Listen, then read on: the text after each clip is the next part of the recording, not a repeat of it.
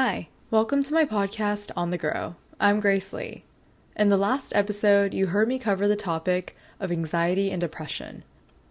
In the episode called How Can I Better Understand Anxiety, Rena Min shared her experiences of how she had been coping during the pandemic, her experiences with anxiety and depression in a relationship, routines and steps that helped her get through it, and bringing awareness to help others understand how to approach someone who has anxiety and or depression.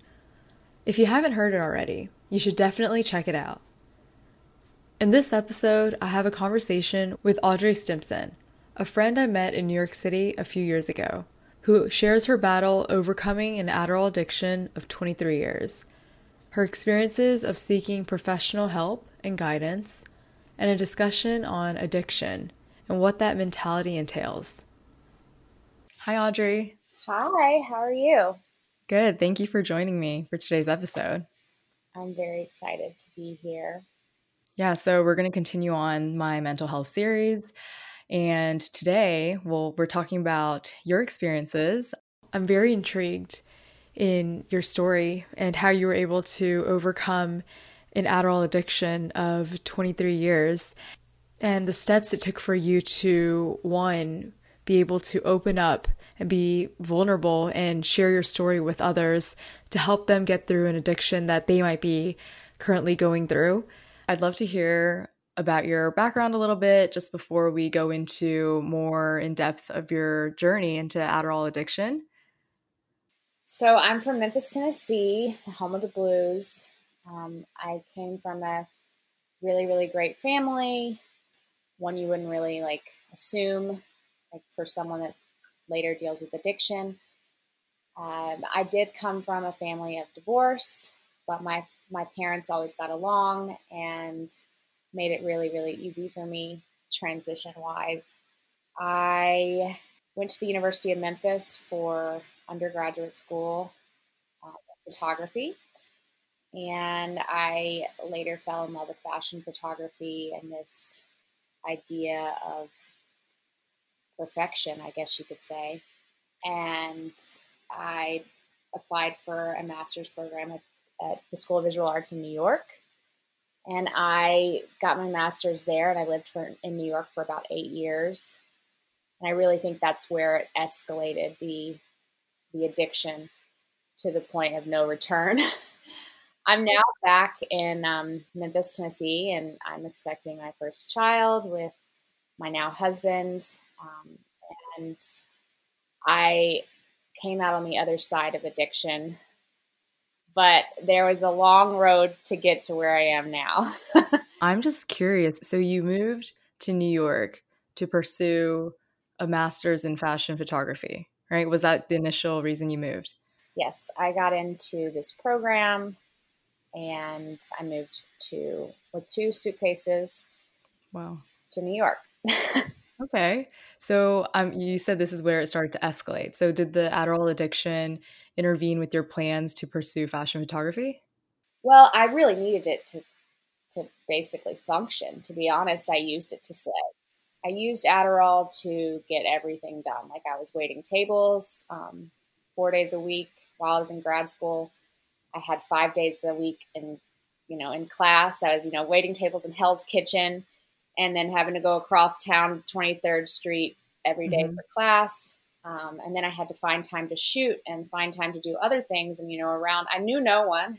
Yeah. And so being able to do all of that, I really started to abuse at my Adderall. I mean, I'd been on Adderall since the age of seven, which I'm the longest case study.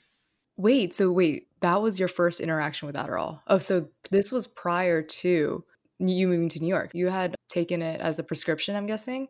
Yes. So I was prescribed Adderall at a, a seven years old, the same year that it came on the market. Wow. So I'm one of the longest case studies, and a lot of times they don't know what happens to the body over time or if this drug is addictive or any of these things. I mean, parents are like, okay, your kid's hyperactive, they can't focus your parents, you know, coming from a loving home, coming from a loving background, they're like, okay, we want to help our child. I mean, I had smart parents. My dad's mm-hmm. a lawyer. My mom's, you know, got her master's in nursing. Like, they're not stupid people. hmm And they listened to their doctors, and the doctor said three different doctors told them to put their seven year old child on Adderall, which ju- just, I want everyone else to know that they're prescribing Adderall as young as four years old. That's allowed. 3.5 million children are currently prescribed Adderall. And so at the time when I was, this was 23 years ago, or maybe 24 Okay. now. Um, and so there was no Google. Like parents couldn't be like, Adderall, what does this do to my child? hmm Or, you know, and so now if you Google Adderall, the first things that come up are Adderall addiction, Adderall rehab. There's nothing that comes up about it being positive if you first Google it. Okay. So it's a very addictive drug. But in New York, I was kind of like, you know, going back to the, the background a little bit. It's hard to start there because you don't really know what we're going to transition into with this conversation. But Right. I, um, I definitely feel like when I got to New York, I started really abusing it, and I kept going to, you know, more doctors. Like, I need more, I need more, because I just couldn't function at this level, and that's because you know, speaking about mental health, the world requires so much of us. I mean, hell, we all have Zoom fatigue. We we are required to work 24 hours a day. We don't work a nine to five. We get emails at like six, seven, eight, nine, ten o'clock. And because we're always on our phone, we're always scrolling, we're just like, okay, I need to check this email. And so I was constantly working, constantly trying to make my dreams come true. But little did I know that I was killing myself. Um, and my mental health slowly began to deteriorate. Um, Adderall causes extreme anorexia, which is body dysmorphia. It causes Mm. depression, anxiety, Yeah. um, and so, you know, I go doctor shopping, as you'd say, 15 minutes, you're in and out. They prescribe you whatever you want. They don't care. Here, oh, you're having anxiety? Let me put you on a benzo that's really, really addictive. And let's put you on Prozac because you're having depression issues. Not not like what are you eating? Or maybe this Mhm. Adderall is causing you issues. And I'm not like anti-drugs at all Yeah. anti Adderall. I just want to be clear because there are some drugs that help a lot of people, and there's a lot of different things with, with ADHD. What I have, there, Mhm. I actually have um, issues with my dopamine synapses, and so it is important for me to have certain routine, food code, reward um, kind of behaviors and things so that I can function without meds. Some people abuse it without having ADHD Okay. but some people actually do have ADHD, and I want people listening to know that I see you, and I I promise that you can do it without Adderall because I felt like I never could. It was the hardest thing I've ever gone through. Just going back to what you said earlier, was the anorexia and the body dysmorphia a result of the Adderall addiction, or was it there prior to it? So didn't, form because of Adderall. It was enhanced because of Adderall. So Adderall causes you to hyperfocus, which is why they prescribe it, right? Mm-hmm. It is a amphetamine and it affects your neurotransmitters serotonin, dopamine, and norepinephrine. So taking this drug affects all of that in your whole brain chemistry. That stems from trauma, Okay. childhood. So that's a lot of um, what I've been writing about in my book. That I'm, I'll let everyone know that I'm writing a book about Adderall addiction and ADHD and how to survive um, without this drug that's Mhm. super controlling. But it causes you to hyper focus on everything around you, and to the point where I was obsessed with every single thing about myself. To the point where I like I'd look in the mirror and I'd see every single change in my face, every single change in my body.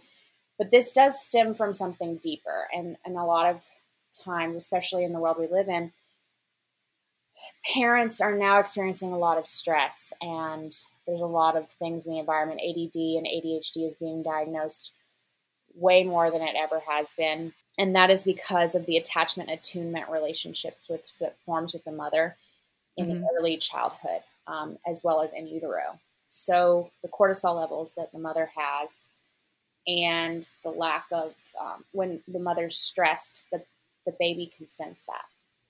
Right. And I write about it in detail in my book, and, and I have a lot of resources from other doctors as well as my therapist, Herb Cohen, mm-hmm. about this um, and how this occurs and how this happens. But my mom was experiencing extreme stress, um, some really, really crazy things happening to our family that, like, I won't go into detail about because of, you know, privacy issues but yeah. to the point where it really affected our bonding and our Mm-hmm. attachment mm-hmm. attunement and i felt that stress and so not only that but the divorce when my parents got divorced at one year old how bad is the trauma okay some some trauma is ex, you know extreme and some is as simple as i don't feel attended to mm-hmm. and or i don't feel loved or i don't feel good enough I think it's really important to note that that can happen. Mm-hmm. And over time, body dysmorphia and other control issues develop because we don't feel good enough.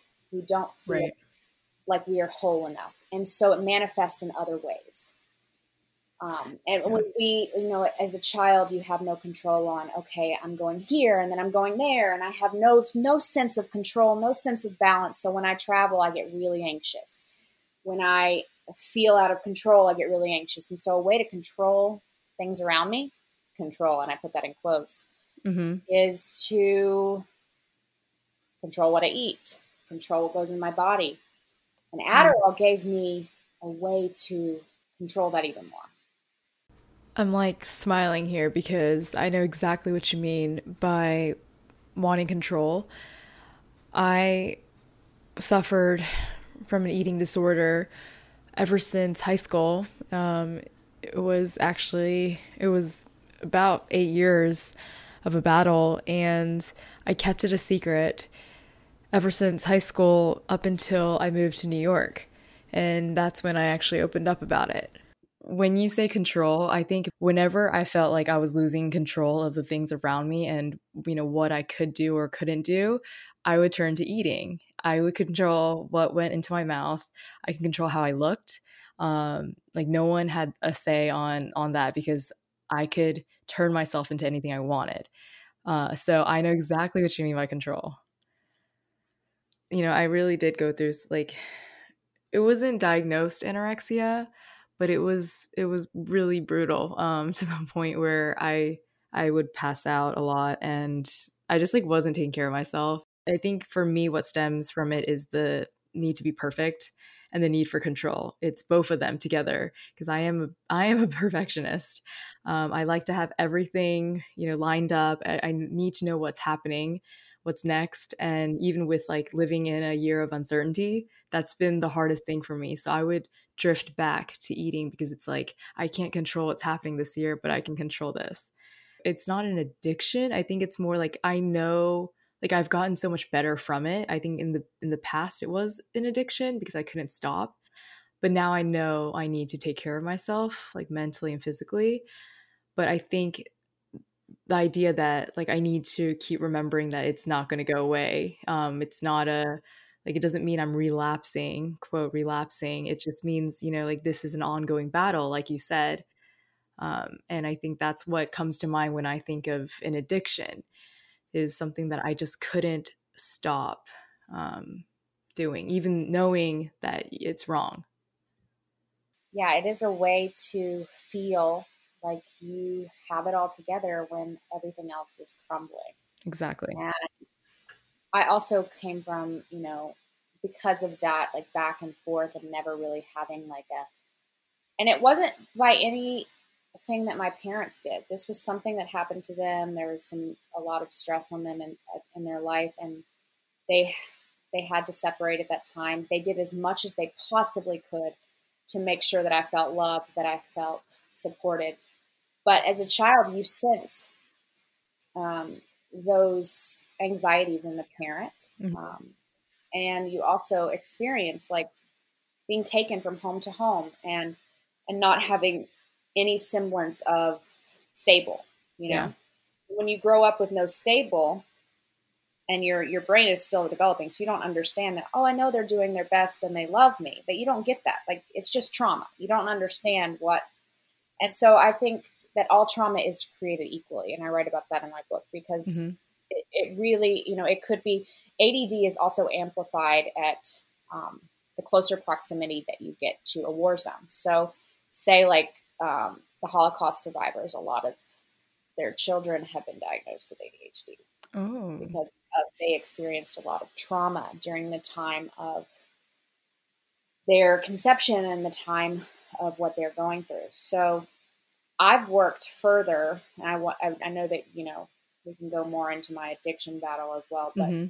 I've worked further with EMDR therapy to target that underlying feeling of I'm not good enough, I'm not loved, so that now I'm able to even like targeted certain images and memories that were like of a suitcase that I had to take to my after school care every day. Mm. I remember that blue suitcase. I mean, it was fixated in my mind because it, it was like this semblance of nothing being the same. That I had to take it to my dad's. He was going to pick me up after school, and I didn't realize that that stuff, that stuff from like one year old, two year old, three year old, stuff that was even subconscious that I've never even thought about, had affected me at such a level that it really influenced my entire life and mm-hmm. led to addiction. So, what kind of mentality comes from the people who are prescribed Adderall? I mean, just hearing your story right now and you saying that you had no choice and and why you couldn't do certain things. Just walk me through it. I'm I'm really curious. Well, I didn't get a choice. So a lot of people, I've I've done quite a few videos on TikTok recently, and they've gone viral. Actually, mm-hmm. um, you know, up to eighty thousand people like seeing these videos, commenting, hundreds of people DMing me. I need help. I don't know how to get off this drug. And a lot of these people, some of them, you know, were were diagnosed ADHD later in life, or they felt ADHD they, they never could focus and they probably are. Like my parents were very hyper focused on taking care of me as a child and you know if the teacher said that i needed help like they took me to a therapist but not every parent does that. Mm-hmm. so there are possibilities that you know people have gone their whole lives not knowing why they couldn't do things a certain way or why they struggle with anxiety and around like and couldn't focus like other people and it, there's a lot of that. Um, but also a lot of people start in college because they are required to do these crazy exams and mm-hmm. these crazy, you know, seven classes at a time and also trying to work and, you know, staying up all night. And, you know, one friend will say to the other, like, oh, have you tried um, an Adderall? Like, you, you feel like you can't get it all done? Just try one of these. Right. And all of a sudden they're like, I need this. This is what I've been missing my whole life. I can focus like I've never been able to focus. I can get things done. But little do they know that it's just like most drugs. The first time you do it is always the best time you do it. Mm-hmm. And so over time, like Adderall didn't even really like work with me at all. And you need more, and you need more, and you need more. And I finally kind of capped myself out because I just knew it wasn't healthy anymore. Mm-hmm. I was up to 40 milligrams of time release Adderall a day. Wow. Some people that are really having the, the strong addiction in quotes um, get prescribed up to 80, you know, milli- some people are use, abusing it like 80 milligrams a day. Some people are abusing it in ways that they don't even realize it's abusing it because just their need for it. Yeah. Every time I wake up in the morning, I thought about my Adderall. Every time I went out for the night, I thought, okay, do I have some in my in my purse? Do I have enough? Do I need to get my prescription filled before I go out of town? These are all things that I thought about before I did anything else. Yeah, you can't go anywhere without it. You can't stop thinking about it. Right. Because I can't function without it. Like I'm not able to do anything without it. And so it became this crutch. And I really truly believed that I would never ever be able to do anything without this drug. Wow. So we got to that point. Let's talk a little bit about addiction in general um, just hearing you use that word and and how it's like made you turn to something and use adderall as a crutch you know, we find ourselves addicted to our phones, our devices, like what people say, opinions in general. I think addiction comes in different forms. Just even with our society, like we're always constantly tuned in, we're always on. We're we're literally addicted to things without realizing it. It might not be in a drug form, but it could be in different forms. But I guess my question to you is what does addiction mean to you? Addiction means something a lot deeper. Addiction is something that our body is trying to help us. It's an adaptive response, according to my therapist, Herb Cohen. Okay. It's actually, you know, over time we've grown to live longer. And addiction originally was to keep us from feeling pain. We become addicted to something because we don't want to feel pain. We don't want to deal with the underlying issues. We, and so it's actually a protection mechanism you know, at first when we only lived to be like 20 years, you know, 30 years old, it was a protection mechanism in our brain. Mm-hmm. And so now we end up struggling with this addiction for years and years and years, and it becomes a detriment because uh, originally it was like, you know, if I do this, then I won't kill myself. Like if I do this, then I, it is a protection. It's protecting myself from feeling this pain, from going somewhere where I can't so if I drink, then maybe I won't like be in such depths of despair that I need to, you know, contemplate suicide. So think of it in, in that way. Addiction is not a bad word. Mm-hmm. Addiction is a is what we are trying to do to help ourselves. And this is a lot what my therapist taught me because I didn't understand that. I, I felt so much shame around my addiction. Mm-hmm. And I don't want other people to feel that because it's not their fault. And it's all attributed to this I'm not good enough. It all stems back to trauma. Everything stems back to trauma. And so, if you know that, maybe it's not as hard to say, I'm an addict. Because, I mean, I've been out there about it. I've been like, I'm an addict. I've struggled with addiction. And, you know, a lot of people don't like to hear that. Mm-hmm. A lot of people are like, I'm not addicted to that. And I used to say that. I used to say, I'm not addicted to Adderall. I'm prescribed. I need this. I need this to function. Mm-hmm. And I get a lot of people saying that same thing to me. And I said, spoken like a true addict. right. um, because that's what we all say. exactly. And, you know, when you are prescribed, you don't feel like you are an addict. And it, it kind of takes a little less of the shame away. You know, you're not like doing meth every day. Yeah. You're not doing, although it's one thing away from meth, but we'll go into the technical things later. Um, I think that it's just that like okay, well, it's not cocaine, so yeah, it's it should be okay. What I'm going to tell you, and I will say it to all of your listeners mm-hmm. that I've done cocaine and Adderall. Adderall wins every single time. Oh my gosh. Just horrible, but it's a prescribed drug and it works a lot better than that other drug you can get on the street. Wow. I'm clean now, guys. Don't worry. I haven't. I'm pregnant, and I have, I don't even drink anymore. So, but New York was a wild ride. Let's just say. wow. When was that moment where it was like you hit an all time low? When was the first time you realized you needed help? I kind of always knew that I was going to eventually have to quit because I couldn't have children without it. Mm. Uh, I just never knew how I was going to do that because you can't be on Adderall while you're pregnant uh, I just didn't know how I was going to ever overcome that. But the final straw was I really had been dating a lot in New York and trying to find love. And I was, you know, about to turn 30. And I was living with Christina at the time, you know her. Mm-hmm. And we were running this business, and I was in Melrose, and I was working constantly, working as hard as I possibly could, working 24 7 you know, trying to find time to work out, trying to find time to do self care. I'd been meditating more. And then I realized that I had a breakdown one day and I said, I'm never ever going to have a successful relationship if I do not get rid of my addiction. And I just started crying on the floor and I sent Christina a text saying that. Mm-hmm. Saying I, if I don't stop, like I'm never going to get married, never have kids, never ever enjoy anything in life because I have such a problem. And I didn't really realize that that was the thing that was causing all of my other problems Mm. until that point. I didn't realize, I didn't put it all together. And I realized then that Adderall is causing the depression. Adderall is causing the anxiety. I mean, not causing the anxiety because I do believe that anxiety, ADHD and anxiety are in line, but mm-hmm. it escalated. I mean, it made everything worse. Like, so my anxiety was so high, my depression was so high that I had to be, here's another pill, here's another pill. And then all of a sudden, I was sick all the time. My body started shutting down. Uh, I couldn't process certain foods because of the serotonin and dopamine.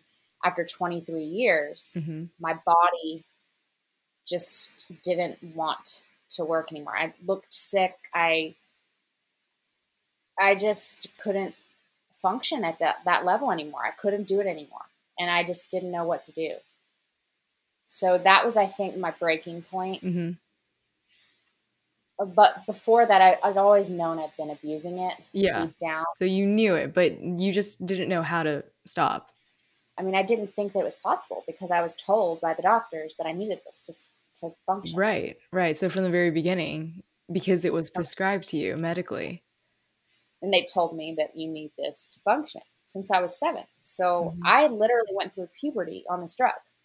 I had no idea who I was until I until now I've been learning who I am for the first time at 32 years old. It's been a year and a half and I'm still learning, okay, wow, like I do have like focus issues. hmm I do have certain things, but I'm able to manage them with a food code using EMDR therapy, routine, certain reward things that I do for myself to like help with the dopamine synapses. And you know, there's a way to thrive without this drug. But I just I just never knew it was possible because I was told I needed it. I was told that I had to have this to be a good student, to be a good child, to be a good person. Right. So I believed that. Right.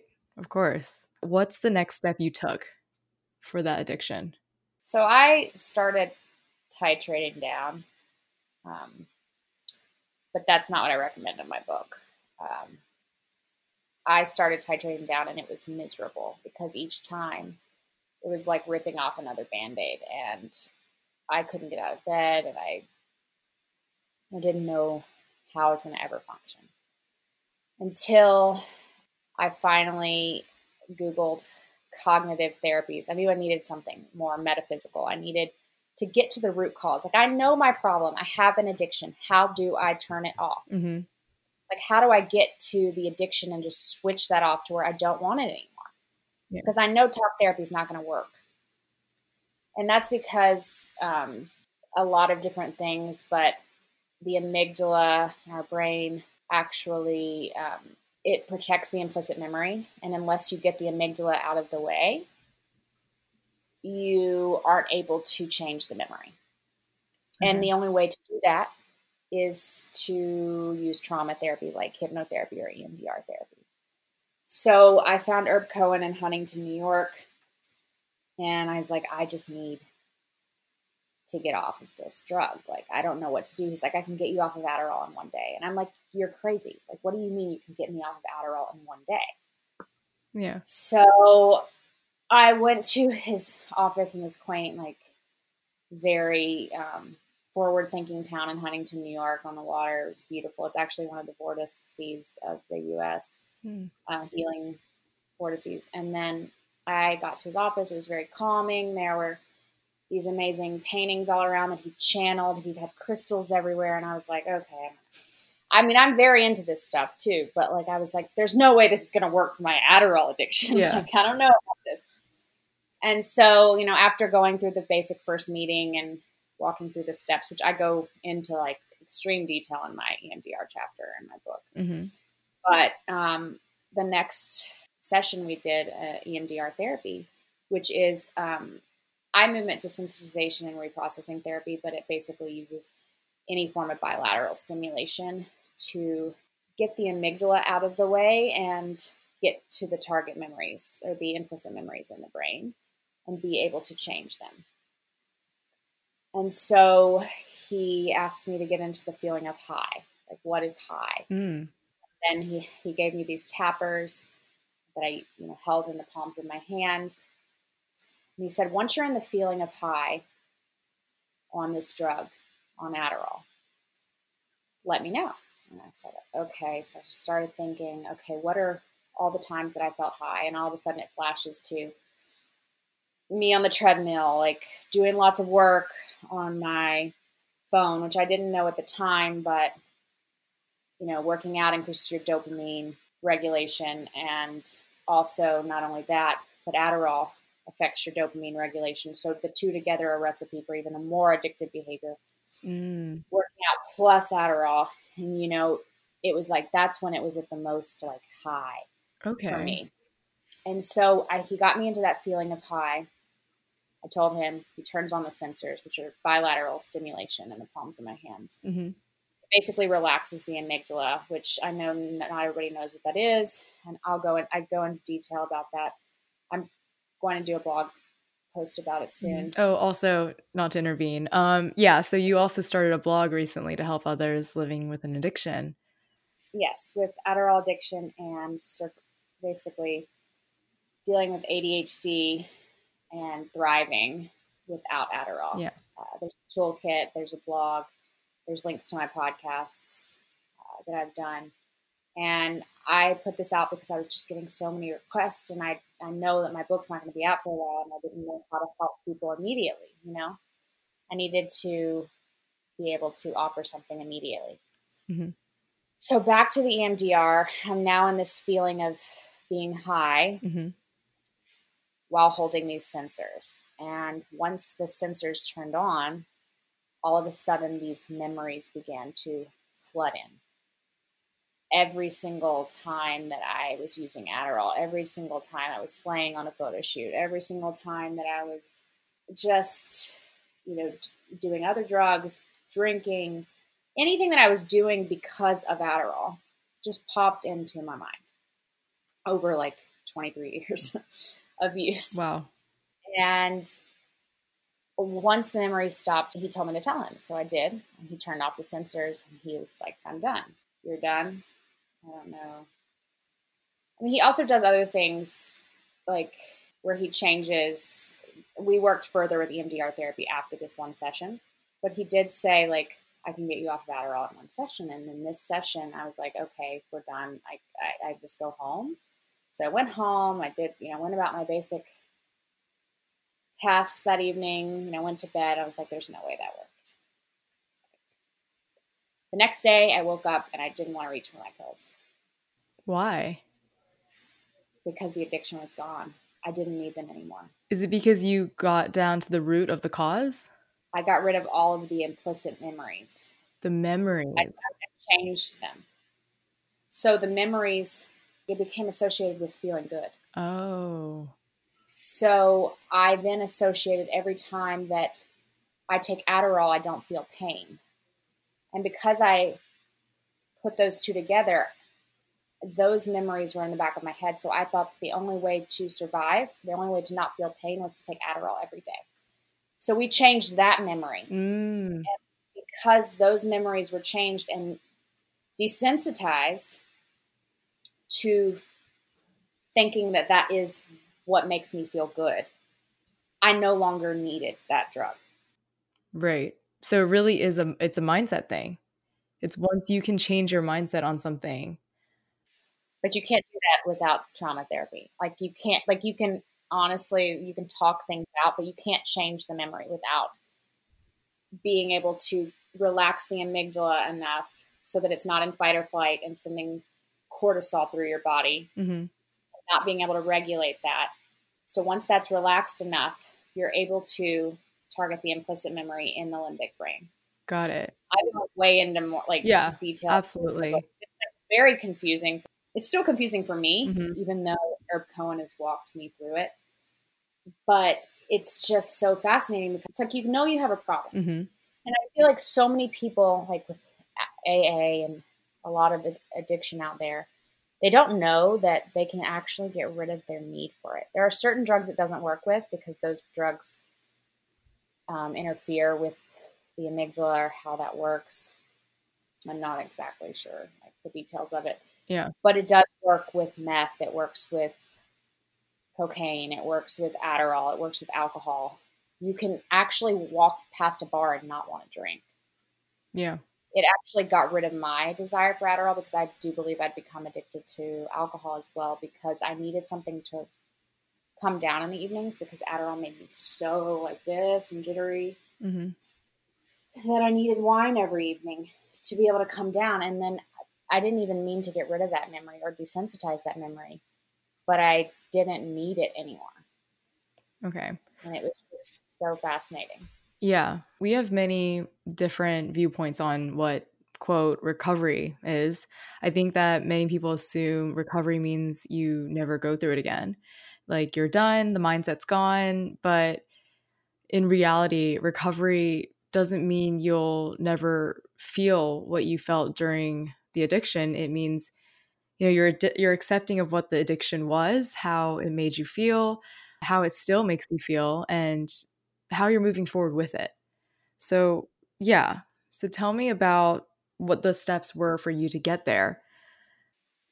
I think that you're never fully, you're never ever going to get rid of all your trauma. Right. I mean, um, but you can work further. I did work further with EMDR therapy to target more trauma. In order to not become addicted to something else, you need to work on the root cause, which is the trauma. Mm-hmm. So a lot of that trauma stems from I'm not good enough, and and then you you turn to addiction because you don't want to feel pain. Right. So I think that it's super important for you to for everyone to know that it's a process. I mean, I wake up every day and I meditate. I wake up every day and I, I work out. I move my body. I do something to increase my dopamine naturally. I fuel my my body with certain foods that I speak about on my blog and my toolkit. Um, there's a guide on there that really make me feel good and, and fuel the mind gut connection and so that I don't experience depression or anxiety to the level that I did before. I don't think that it's ever a, oh my God, I'm done. I'm, I know. I think I still need more therapy Mm-hmm. at some point. I think that I could still do neurofeedback to work on my ADHD and retrain my brain, which I just learned about recently. I just I want to try um, acupuncture. I want to try a lot of other things that I haven't tried yet. But I think the first step is knowing that you have a problem and being like, I'm going to do whatever it takes to get to be the best person that I can be in this moment. And so, whatever that is for what whoever, you know, everybody's trauma is different. Everyone's level of experience is different. Some people came from a bad home life. It wasn't the same as mine. Maybe they needed medication because there was no way out of that environment. Yeah. Um, maybe you know, everybody's story is different, and I think that I want everyone to feel like they're not alone, and that their addiction isn't a bad word. That admitting it takes its power away. I like that. It does. It really does. It's just like, yes, I have a problem, and that's okay, and it's not my fault. It's not my fault that my body just wants to avoid pain, that my mind wants to avoid pain. But how can I address that? How can I fix that? How can I live a healthier life? How can I be a better version of myself? And I think that it it's just an ongoing process. Yeah. So I guess we're going to wrap up soon, but what advice? I think you already covered a couple points already, but I guess your final, your advice for someone who is currently living in Adderall addiction, um, what would you say to them? You're not alone. I've been where you are, and you you don't need it to survive like you think you do. Mm. I just wish that someone had told me it was possible. I just wish that someone had told me that I wasn't alone. I wish that I could look online and find resources like I'm offering. There was nobody to help me, nobody, no, no big sister to be like, it's going to be okay. Yeah. And I think that a lot of people need to know that like it's not their fault and that it's going to be okay. And if you need any resources, Yes. find me at audreystimpson.com. And I have a toolkit and links to podcasts, and I'm sure that this one will be there as well. How do you feel now when the thoughts creep back from your old habits and ways? I still struggle Yeah. with that, but now I'm able to separate myself. When I see something change in my body because of the EMDR therapy, I'm able to be like, well, that's kind of annoying, but I'm cool with it. And I don't fixate on it for two hours, mm.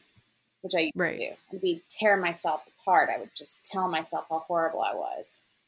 And now when I see the changes, I'm able to be like, okay, I'm desensitized from those little like changes. And that's how I'm able to go through pregnancy, which I never thought I would be able to do. Right. And I'm sure you're going through a lot of more changes in your body too. And, you know, on top of that. And accepting with that. And I never thought that I'd be able to love my body through pregnancy, but I have found this amazing joy from it using EMDR therapy as a tool to help me get to a better place, but not mm-hmm. to assume that it is over, that I'll never ever struggle again because absolutely yeah so i guess i wanted to like clarify that that like it's not just like a oh everything's all fine and dandy and life is great all the time it's that i work daily to um, be the best version of myself in that given moment and i think that other people can find happiness that way too I agree. I actually have a wide range of people who tune into my podcast, ranging from high school to even college and post grad. Just basically saying how, you know, like they really just don't feel like they're good enough. And I know that's been a recurring theme in our episode today, just feeling like you are not enough. So you turn to other things. Like you said, addiction is because of pain. What goes through my mind is, how can we help other people in ways that where they don't feel like they're not enough? And i know it's it's not like a self thing it's like it's a group thing and more people need to be more aware of that. I think awareness is huge. I think being open and honest and sharing your story and saying exactly. i'm not perfect um, instead of perpetuating the illusion that everyone's got it together all the time which is very much social media. Yeah i think that that's the way that we can help change and help other people. You're doing that. So it's great. Absolutely. Well, I just want to say thank you for sharing your story. Yes. And where can people find you? Um, Audrey Stimpson on Instagram. It's A U D R E Y S T I M P S O N. And then AudreyStimpson.com. Yes. And I will link all of that in the description below so people can click it and they can find you.